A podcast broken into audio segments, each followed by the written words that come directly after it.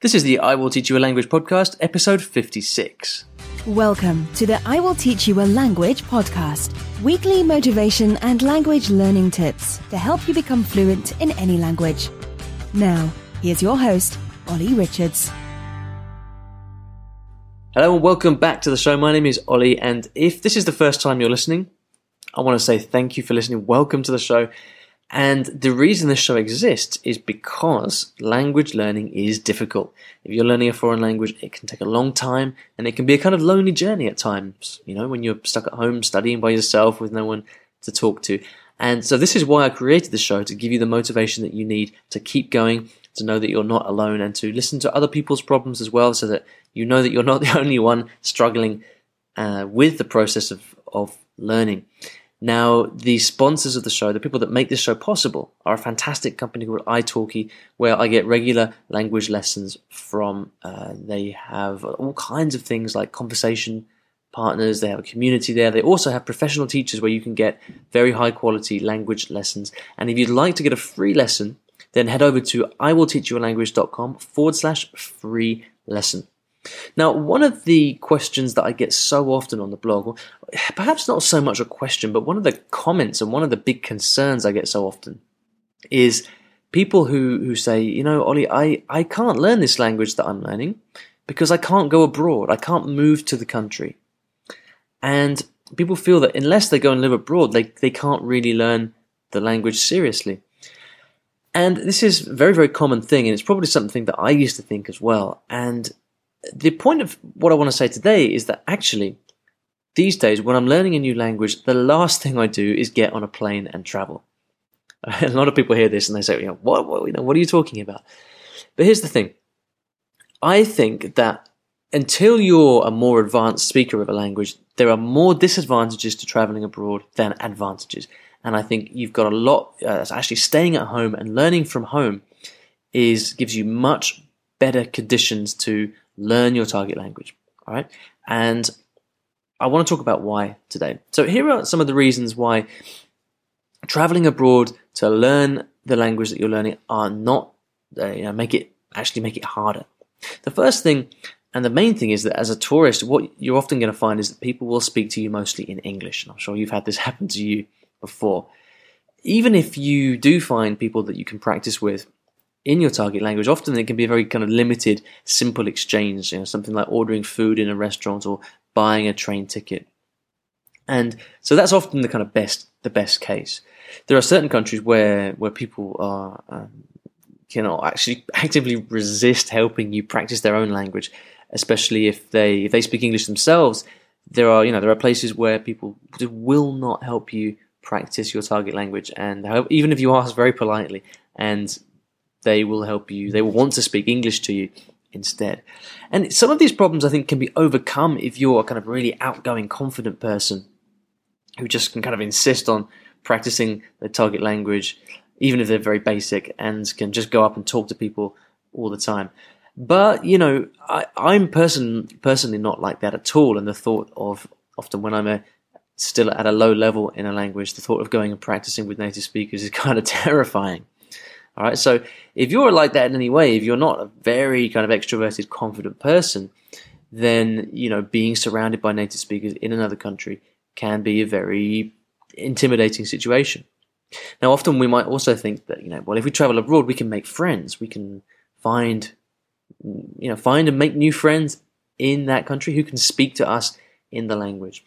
But I think the reality is that that's often the most difficult thing of all. Friends friends who only speak to you in a language you're learning, I think are often only a reality when you're already very advanced in the language and you can speak much better than than their English. And a lot of people a lot of people find this. The other thing that's often very common as well is that if you know any people who have who have moved and lived and worked abroad, then you know you can often find yourself living and working in an English speaking environment. This has happened to me before. And this can be a very kind of confusing situation because you live abroad and you've gone there because you want to practice the language and yet you're living and working in an English environment where even the native speakers around you speak extremely good English, and you can find yourself with very few opportunities to practice the language. And then, of course, you know, with a full time job, you are often just as busy and tired with limited time as when you're back at home. And so, really, you end up in a kind of situation where it's no different at all to actually being at home. And with all, you know, I've lived in seven countries uh, before. I've lived in uh, in Brazil, in Argentina, in in uh, in France, in Japan, in Qatar, in Egypt. In uh, I spent time in in Italy as well, and in Spain. And you know, I've experienced all of these things, and it's very, it's comparatively rare. I find that I go to a country and I have really good conditions for practicing the language all the time. That you know, such that I couldn't do that kind of conditions that I couldn't recreate at home in, in somewhere like London or just with a you know with a Skype connection. Now, there are also plenty of really good reasons why it can be better to stay at home to study. And the big thing for me is that when I'm living at home, I've got a much more stable life and a, and a stable routine. And this means I can kind of get on with my study without too many disruptions. I often find that when I'm living abroad, even if I'm just traveling for a few weeks, that you know the feeling of kind of being far away and you know not without family and friends around you, it can make it very difficult to do the kind of consistent, regular study that you need in order to you know make good progress in a language. But for me, staying at home and having that stable environment is ideal for making good progress in a language. When you're at home, you can you can you can virtually recreate a perfect immersion environment. You know, you can you can collect, you can get movies, you can have podcasts, you can play music, you can read books in your target language. You know, with a bit of a effort to gather the right materials, you can create a very authentic immersion environment at home, which can be actually just as good, if not better, than if you were to pick up and move abroad and uh, you know rent a flat in another country. If you were lucky enough to live in a big city like London or New York, then you know you the chances are you've got lots of people around that you can practice with native speakers. Um, and although it's not always easy to find someone who is kind of willing to practice with you, I find that actually native speakers that you meet at home are far more likely to kind of understand and appreciate your enthusiasm for their language and be far more you know willing to help you help you practice yourself. So you know it's it's always difficult to find native speakers who, who help you practice. But if you live in a big city, you've got loads and loads of options around you, and you know there's absolutely no need to get on that plane because you can you know, with a bit of enthusiasm and a bit of kind of go get it kind of spirit, you can find people to practice with a lot.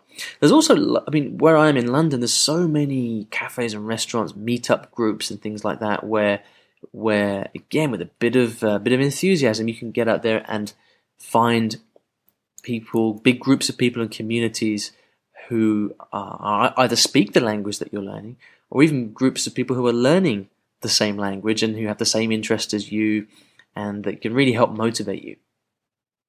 Now, in terms of in terms of learning, if you're someone that likes taking professional lessons, you know, language lessons with teachers, again, you know, you can find these language teachers everywhere. Um, with the internet now, you can get your language lessons online. You don't need to go to the country in order to find teachers. And and of course, you know, again in the big city, if you're looking for, for materials for studying, you know, even without the internet, the internet's got pretty much everything these days.